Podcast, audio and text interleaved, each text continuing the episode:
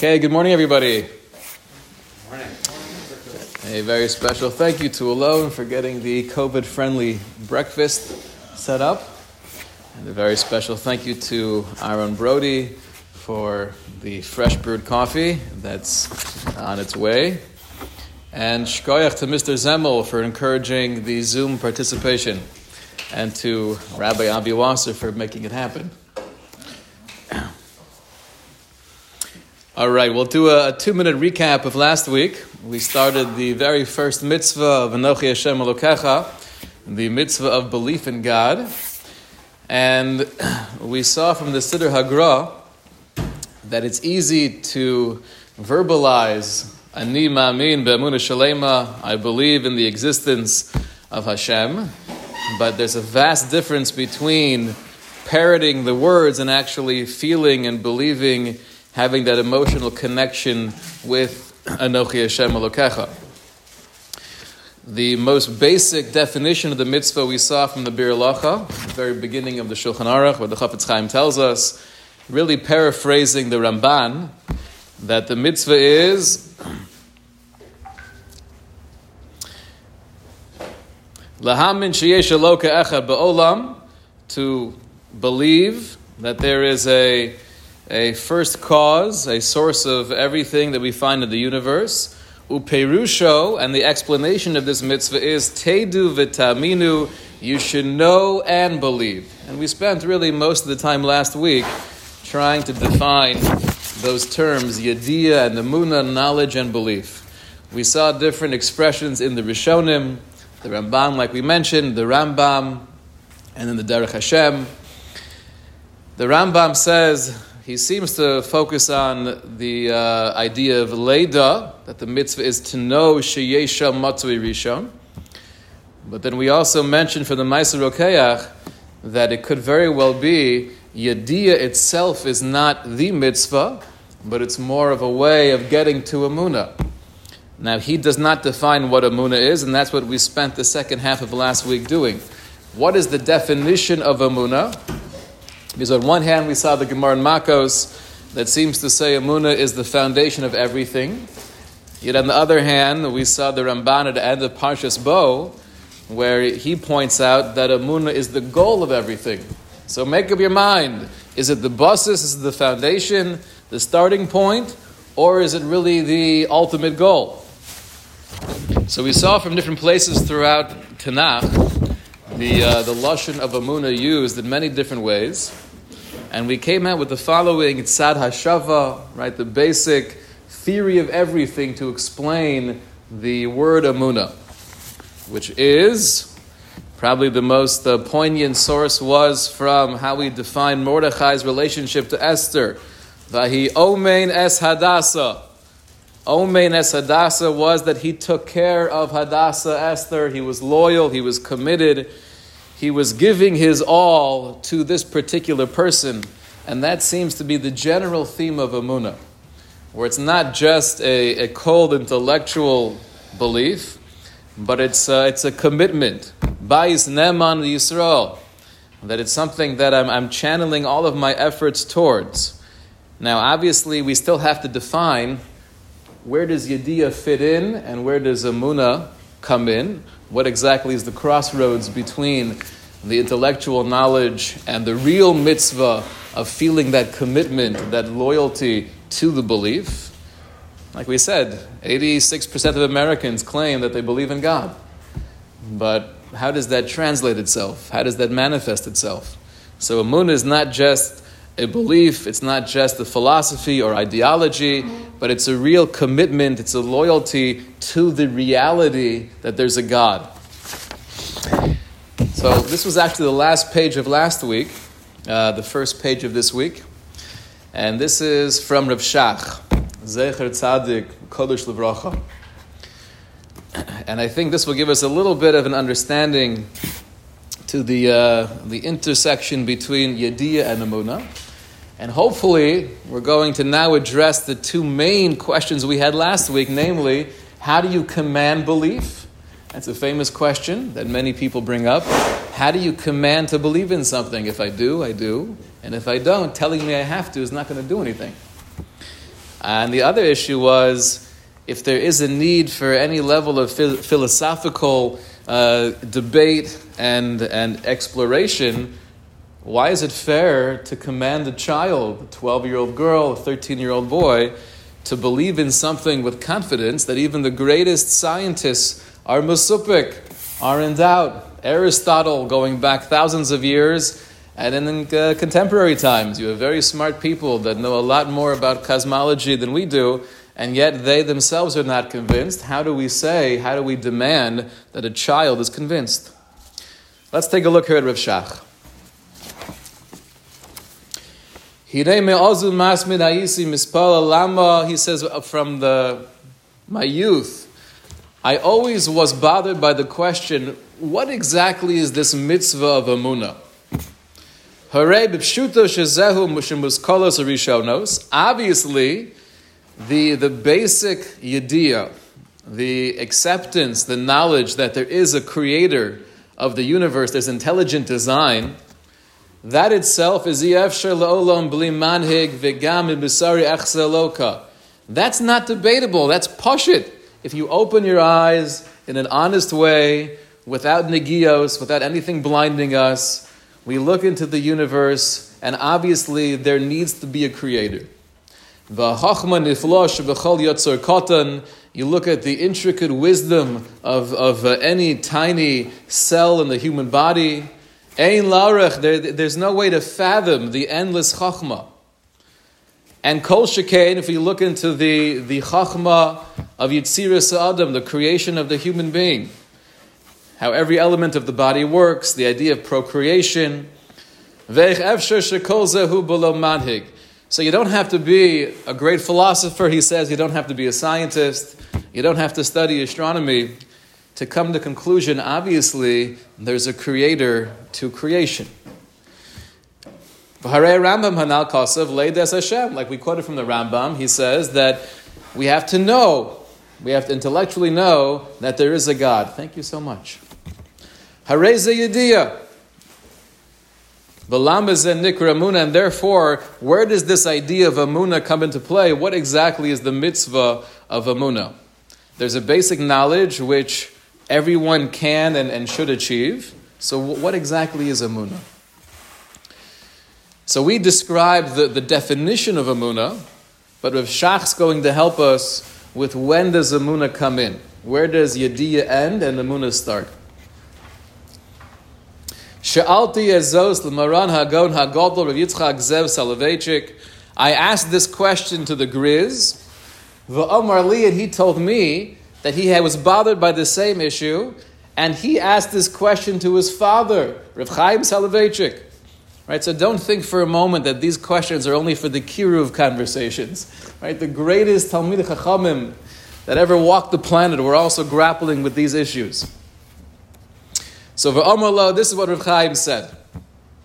Shavadai ad kama sheseichel adam magas hu muskal ve'ein zu Up until the point that human intellect can grasp, that's yediyah, that's knowledge, that's not classified as amuna.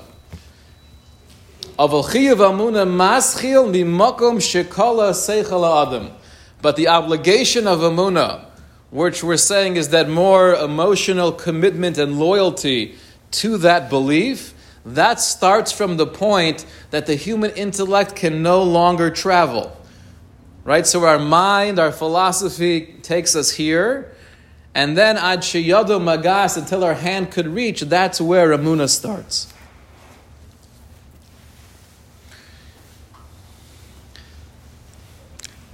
I think uh, a, a mushal that illustrates this point beautifully is found in the, de- in the Sefer Derech Mitzvosecha. He writes that a child calls his father Abba, or Tati, or Daddy, or Papa, depending on where you live. But you call your father Abba. Now, if you were to ask this four year old child, do you understand why he's your father? Genetically? Do you understand what that means to be the offspring of another human being? He would have no clue what you're talking about. Biologically, what the connection is, the DNA, the X and the Y chromosomes. Never heard of that before, nor does he care. Makir A child has no recognition of all of the science behind why this man is my father. Rak koreo abba bilvad. He just calls him dad. The truth of what he's saying and what he's experiencing is well beyond his comprehension. V'im kol does that mean when he says, Tati, can you please pass me the milk? That he's lying to himself? That he's living a, in a world of illusion?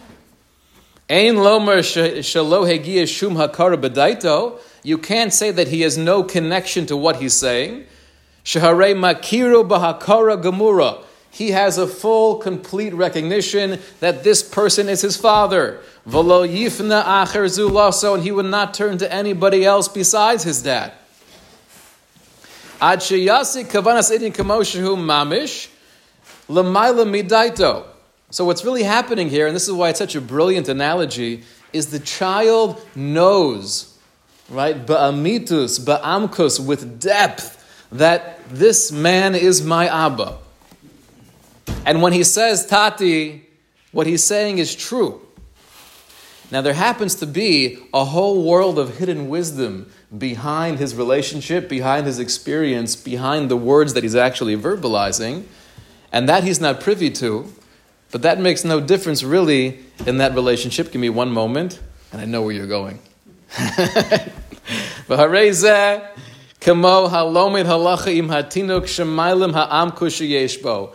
He says that it's similar to when you teach a child the halacha. He wants to know, am I allowed to squeeze out this type of thing on Shabbos? And you tell him it's mutter. So does he know the halacha, yes or no? No. Well, he, he knows it's mutter, right? He knows now he could squeeze this thing out. Now, if you were to ask him why, he would answer, because my dad said so. If you were to ask his father, why is that mutter, he would say, well, there's two types of schita. You have schita told of dash, schita told of libun. It's not libun because of this, and it's not dash because of this, and the material is not gudule karka. And we paskin that schita ser is not really schita. Maybe they're abundant according to some rishonim, but that doesn't apply here because the things are not so close together. It's not even trapping the water. you can go on and on. Does the child know the halacha? Yeah. Does he know the amkus behind the halacha? No. So says the Derech Mitzvosecha, this is the uh, Yediyah and the Amuna. The Amuna is something that we can't grasp. So our knowledge could bring us to the point where we know with a sense of conviction that there is a Boreolam. Do I have, or does that therefore mean I have a relationship with the creator of the universe? Does that mean that I view the creator as my tati? Not at all. It's an intellectual belief that led me to this conclusion. The mitzvah of Amunah, which we're defining as not faith, but faithfulness, that's the, the emotional connection that I'm trying to develop, even though there's so much about God that I will never grasp. I will never know anything about the essence of the infinite. I will never know anything about the process of creation and what took place before Brias Olam. I will never have any hasaga of how the world keeps on somehow continues to exist and thrive, to, uh, to have a kiyum when it's it's machadish b'chol yom. Hakadosh Baruch Hu is somehow reinventing everything every second, but that doesn't serve as a blockage to my amuna. That's my faithfulness. Am I making any sense? what do you say, Yaakov?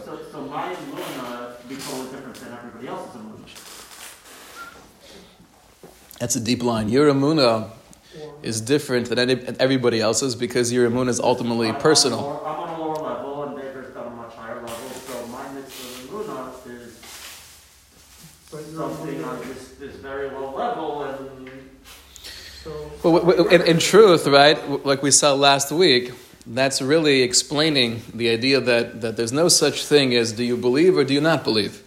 Uh, Amuna has infinite levels. And that's why, that's why the Gemara could tell us that Tzaddik be'emunaso yichya, Amuna is the most foundational of everything. And at the same time, like the Ramban tells us, that's the end goal of the mitzvos. Because we keep on growing in our Amuna, we keep on growing in our faithfulness towards HaKadosh Baruch Hu. Yes, Reb Chaim. So, so if, okay, so if Amuna is what you need once your knowledge ends, then it would, kind of what Yaakov was saying, if as your knowledge grows and you get to a better point, your Amuna is going to grow too. So there's a correlation between, because it's Oh. kind of what you're saying too, because the child doesn't have the knowledge. He has so a certain level of, of Amuna, but as you learn more and more, that goalposts change, and so therefore the point of which Amuna comes in changes. Beautifully said, right? Because we're defining the relationship between Amuna and Yediyah, is that Amuna starts where Yediyah ends. So that means the more Yediyah I have, so then I now have potential for a greater level of Amuna. And I think that's really what the Maaseh Rokeach was telling us before in the Rambam. He says that through the Yediyah, that brings the Amuna. So the more Yediyah, the more of that foundation intellectual I have, the more of that faithfulness, the more of that loyalty I can, uh, I can attain. Is more of an emotional connection. Yes, Amuna is more of an emotional connection. Isn't it the harder part to get, like you, you can learn a halacha. Doesn't mean you're gonna have an emotional connection. 100%. That is the, the, the more difficult part of the equation. Yes. Now, the reason why even the idea is challenging, like we mentioned, the famous question, the second question of Rabbi Chanan Wasserman, you have very smart people who, who don't have that idea, and they could run circles around you explaining why there seems to be order and chachma and the evolutionary process and the brilliance of Mother Nature. So we're going to address that in one moment when we see the Meshech Chachma, and we'll uh, quote from Rabbi Chanan. Question, Eliza? Yeah, I guess I had a question and a comment. One, I mean, I guess you know where I'm going.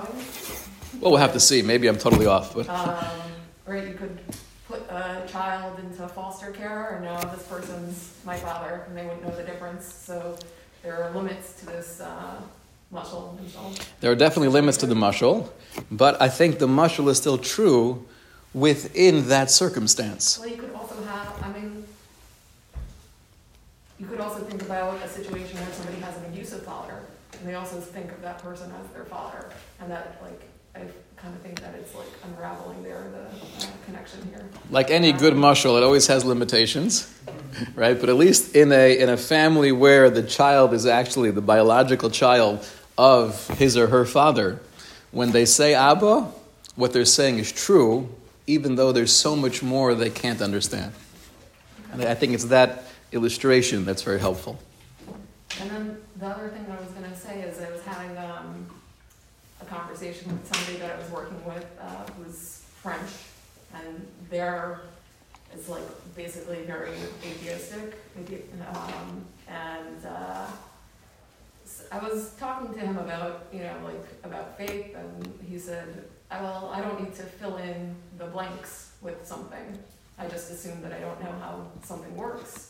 and that Oh. there's more science to be learned. So um, on that, I think that this point about uh, that uh, faith comes in where knowledge ends, I think that for me at least, I was I was thinking, well, maybe a better way of thinking about it is not to fill in the blanks, but more to build off of what I know. Very well said. You know, in the in the world of atheism, it's called the uh, the God of the gaps, right? Right. That because you know we can't really answer the questions of of design and purpose, and many things don't fit in neatly to the theory of evolution, of random evolution. So okay, we'll leave it as a question mark. Why jump to a conclusion that there must be intelligent design? Now, I happen to think even logically, that's a very flawed argument because you have to make decisions in life. And the way we make a decision in any area of life, right, there are three ways to get from point A to point B. you know, there's traffic in this direction, there might be a construction over here. How do you make that decision? You go with the, the facts, you go with the idea that you have, and you make the most educated decision. And that's true with marriage, that's true with choosing what school to go to, that's true in choosing a job. So are, are you going to tell me that everything I do, I'm just, you know, filling in the gap with faith? It's not called filling in the gap with faith. It's called using our intellectual capacity, our God given ability to look at the different factors and make the most educated decision. And I would argue that if we see the, the world around us and within us, and that's all pointing in the direction of massive, limitless intelligence to say, no, I'm going to I'm going to hold off. I'm not going to be judgmental. I'm not going to have faith. To me, that sounds like you're having more faith than coming to the conclusion, hey, if there's chachma, there must be a bore olam to that chachma. This is going to get us in a much longer discussion, but yes, doctor.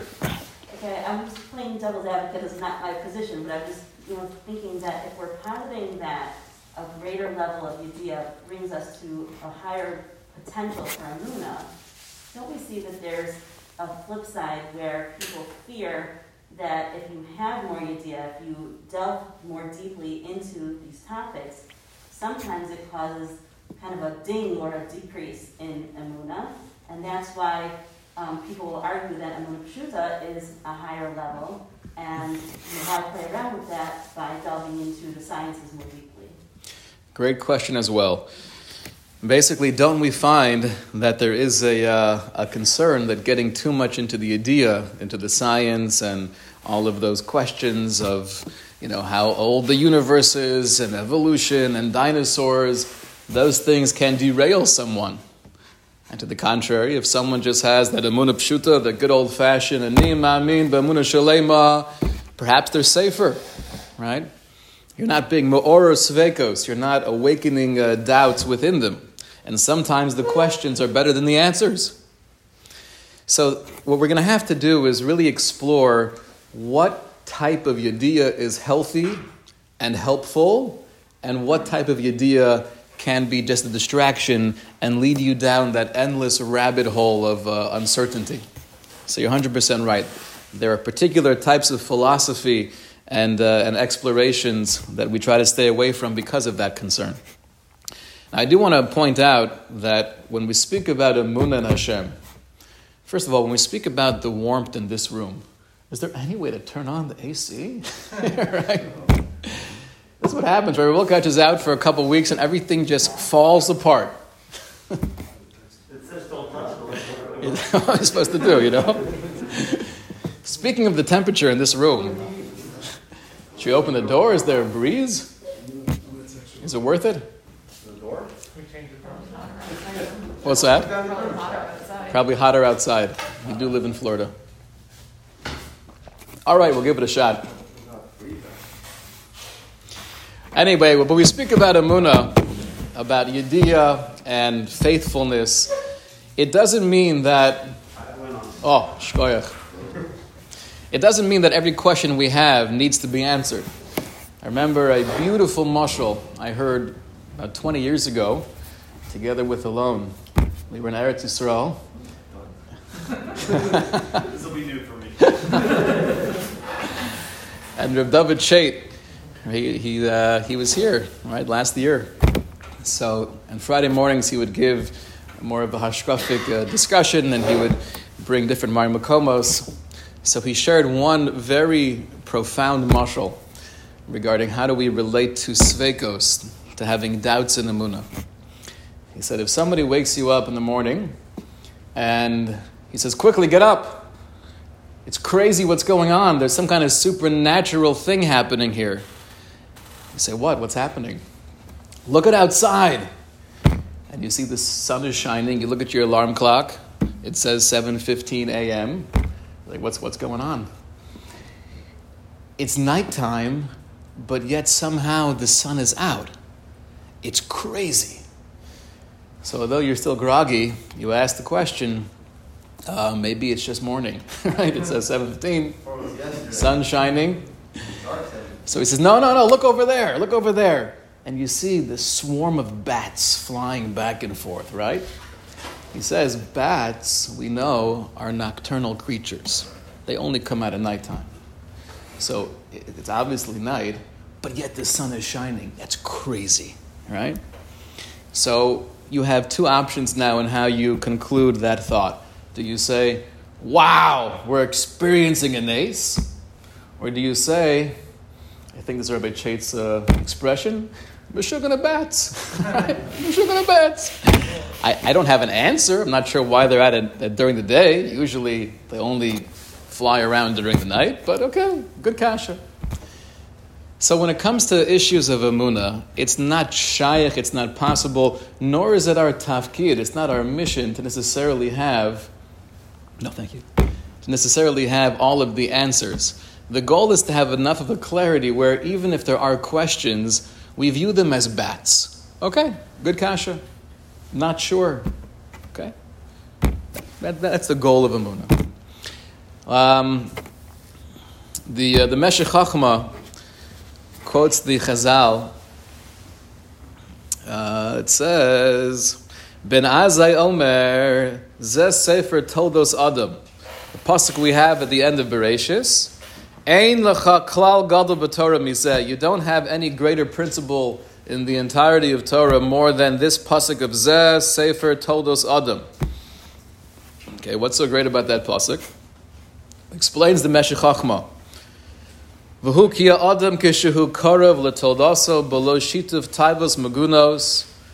When a person is in tune with himself, without taivas and desires pulling me in any other direction, ubelo haflogos muskolim dimyonim kozvim, or without foreign ideas confusing me or distracting me, whose sefer gadol asher bo kosu v'chachuk be'et elokah, then really within us we have this sefer composed by Hakadosh Baruch Hu, where we understand that we have a bakasha for tzedek, we yearn for righteousness and justice. For chesed, we, we were compelled to help others. Umetzias Hashem Yisbarach, and we have a clarity regarding the existence of God. This is natural, this is ingrained, this is composed within the Sefer Betoldos Adam. V'zesha Amr Betzelim Elokim, this says, Rav Meir Simcha Vince, this is the, the amkus, the depth and the pasuk that were created in the image of God. That means to say, among other things, that we have this intrinsic knowledge that God exists. So when we say Amuna Pshuta, it doesn't just mean that I've been brainwashed by my family and my society and my rebbeim. It means something so much deeper that within the very DNA of the neshama, right? We spoke about this at least in one of the two minyanim and Shabbos.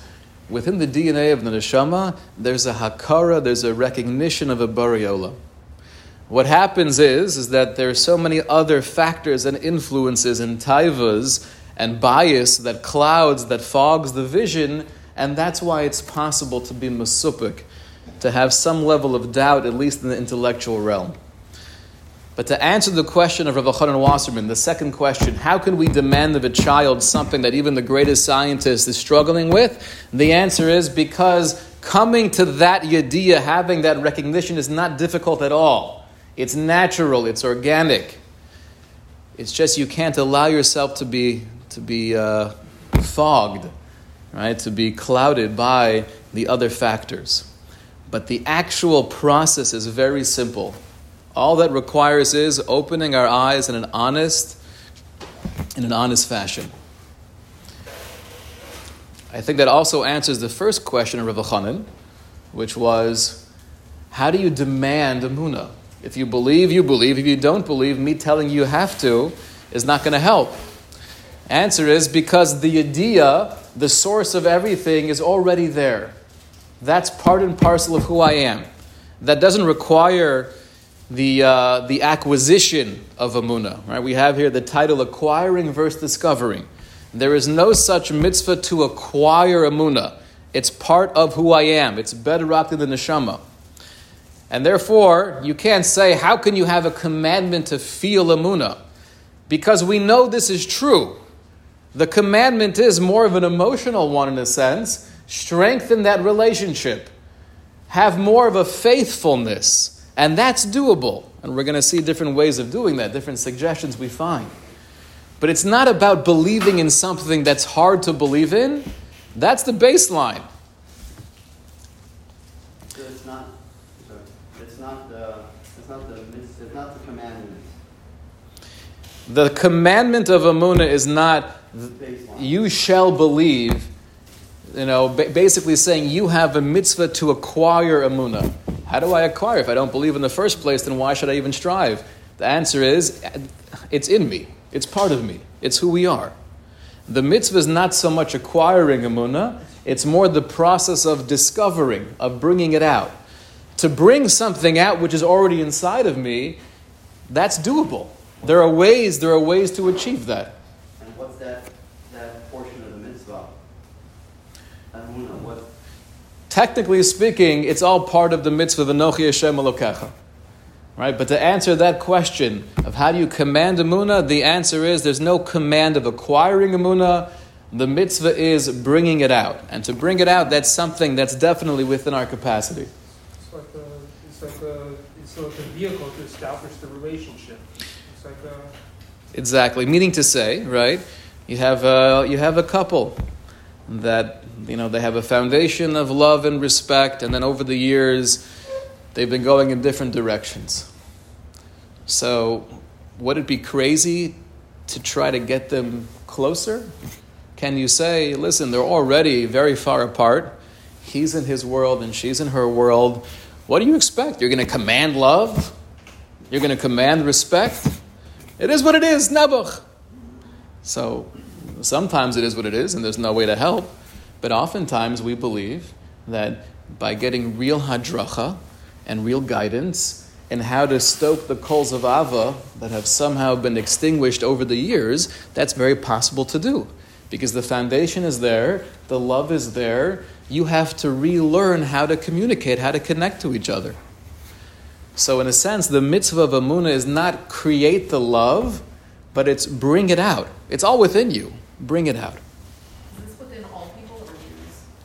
Oh, so we actually mentioned on Shabbos that we see even amongst Melech Stone, even amongst Rishoyim, there seems to be this bedrock hakora of Hashem. It, it's a different level, it's a different playing field, but it sounds like within every human being, inherent in the neshama, is this subconscious recognition of God.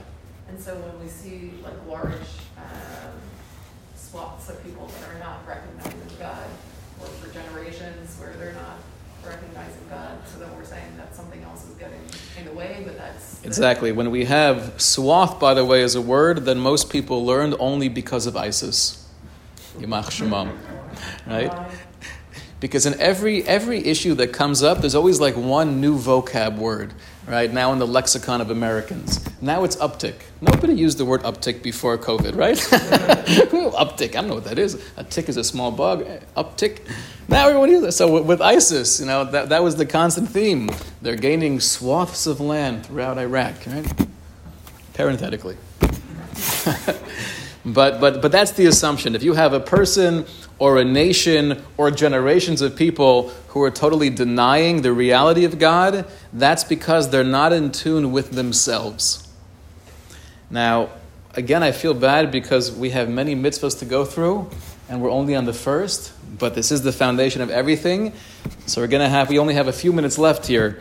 Next week in Mitzvah Shem, we're going to see the Steipler together. The Steipler goes through how is it possible for someone to be an atheist? How is it possible for someone to be agnostic? Right? So we saw a preview that it's based on other things clouding their vision, but the Steipler gets more um, detailed as to what that process is and how we could hopefully avoid it. But I want to end with Rav Wolbe for today. Rav Wolbe says that when the Mishnah tells us you should know how to respond to the Apikoris, Rebbe Lazar says, um, this is the second line here, Rav Wolbe. Kavanaso he, Ata ba'atzmecha tzarich ledas mehalich bora b'munascha. It's not saying that we have to go out and get into some kind of vikuach, a debate with kofrim. We're actually told not to do that. That's a waste of time. And it uh, usually causes more harm than good. But rather, Rabbi Lazar is telling us we have to know how to answer the apikoros within ourselves. Says Rav Wolbe, and this is also based on the Yavitz and his commentary to Pirkei Avos. Amuna tzricha lihisbases gam b'seichel. Amuna, the way we're defining it, is faithfulness, loyalty, living with the belief that, that, that there's a Borei Olam. That needs to also be predicated on the seichel, on the yediyah. Einenu klal. And this is really addressing Dr. Lyon's question. Einenu klal emunaseinu philosophios v'mechkar mamik. We are not obligated to delve into philosophy and uh, you know go into the murky waters of all those different discussions and shitas. Shalonu. It is sufficient to utilize the seichel haposhet in order to have a foundation, intellectual foundation for our emunah. How do I do that? Right? How do I enhance that intellectual foundation? So he says, Kol echad yikach la'atzmo zman la'ames emunaso kafi kocho. Everyone should take time out of their lives. La'amet is the verb, right? To make more true their emuna according to their ability, according to their unique perception of life. Avoyada beruros ki bli seichel, but you should know that without any seichel, if it's just the, the old fashioned definition of Amuna Pshuta, where I never actually thought about it, I never took the time, La'ames Amunasenu, Ubli Machshava, without the focus, Tishar Amunasenu, Merupelis Virak Begeder Maisa Avosav Biyodo. Then our Amuna is like the Siddur Hagra told us, it's just like the parrot saying words without having any real feeling or association with those words. There needs to be a foundation in the seichel. He says, "Al yedei bisu zeh shalamuna b'seichel, aleinu lahagia levados muchletis." And through this intellectual foundation, that will allow us to arrive at a sense of muchletis, a sense of certainty, of conviction. Imanu misharim kiyachara, he says, let's say, for example, we're living in a society where Baruch Hashem, we're blessed with religious tolerance, and although there's a lot to be concerned about presently in America and going forward, at least for many decades, we've had the ability to practice our religion without open, direct persecution. He says, take the following mashal of living in a place where if anyone would see you davening, if anybody would see you saying a bracha before eating a piece of food, they would mock you, they would ridicule you, they would make fun of you to no end. Would you be able to keep on doing mitzvos? Hopefully. But let's say that was more than a week or two. For years and years of your life, you are the minority. You're that small group of people who are persecuted and looked down upon because of your crazy religious beliefs. How long would you stay steadfast to your emunah and bitachon? How long would you continue practicing Judaism? That, that's true as well. Sometimes it does work in the reverse way, right? We've quoted before from Reb Shimshon Pincus, who says, if you could have any Arab country tell all of the Israelis that they are not allowed to keep Shabbos, right? That very next Shabbos, every single secular Israeli will be Shomer Shabbos Halacha, right? We have that uh, Am Kashay But his point is, when it's not comfortable, when it's not convenient, when it doesn't feel good, will I continue uh, holding on tight to Torah mitzvos? The only way to make sure that I maintain that connection is having a basis, having a foundation in the intellect. Now, it's very important. He doesn't say, take time to explore whether or not it's true. And these are subtleties that make such a, a powerful difference. We're not exploring whether or not it's true. We do have a munabshuta. La'ames b'sichlenu means taking time to to enhance, right? To, to make more, more of that connection. Once we get into the mindset of, I know absolutely nothing, I'm going to try to find the emes with no foundation whatsoever, likely you're going to be lost because there is so much unknown, there is so much in clarity. The goal here is la'ame samuna seinu. He says most people who claim to have a muna, it's not really a hargasha, it's a dimyon. What's the difference between a hargasha and a dimyon? Hargasha means a real emotion. A dimyon is more the imagination. A real emotion, explains Rav Wolbe, is only possible through having some intellectual connection with that person or with that concept. If we don't take the time, and he says, practically speaking, Yichtov kol echad la'atzmo kol mashin nisbar lo besichlo emes. Write it down. Write down the things that inspire you. Write down the, the ideas or the concepts that serve as a motivation that bring more truth to your Ramuna. But if we're not spending any time in La'ame Simunosenu, then instead of having a hargasha, instead of having a deep-rooted emotional connection, it's more of a dimyon. It's just a, it's a, it's a feeling, it's a fleeting image that has no real sustaining power. So we're going to stop here for now. We've addressed the two most basic questions of Rav Chanan Namely, there is no commandment to acquire emuna. It's within us. The command is find ways to bring it out. Like the analogy, find ways to bring back the love and the respect for a spouse. And that's definitely doable. It's not acquiring, it's discovering.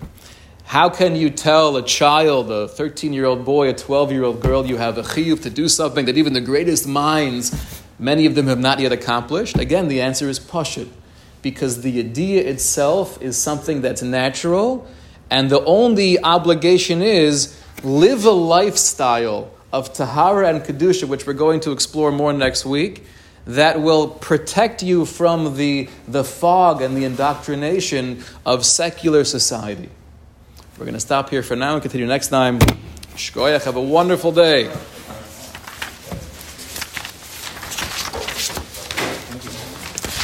Thank you for the, uh, the Zoom. Wishing everyone on Zoom a wonderful day.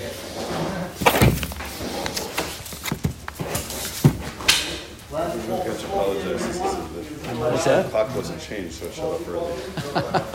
My mother said thank you from the chat. What's that? My mother said thank you from the chat. Oh, wow. Mamash from Israel. Amazing. I of course have one more comment. Yes, yes.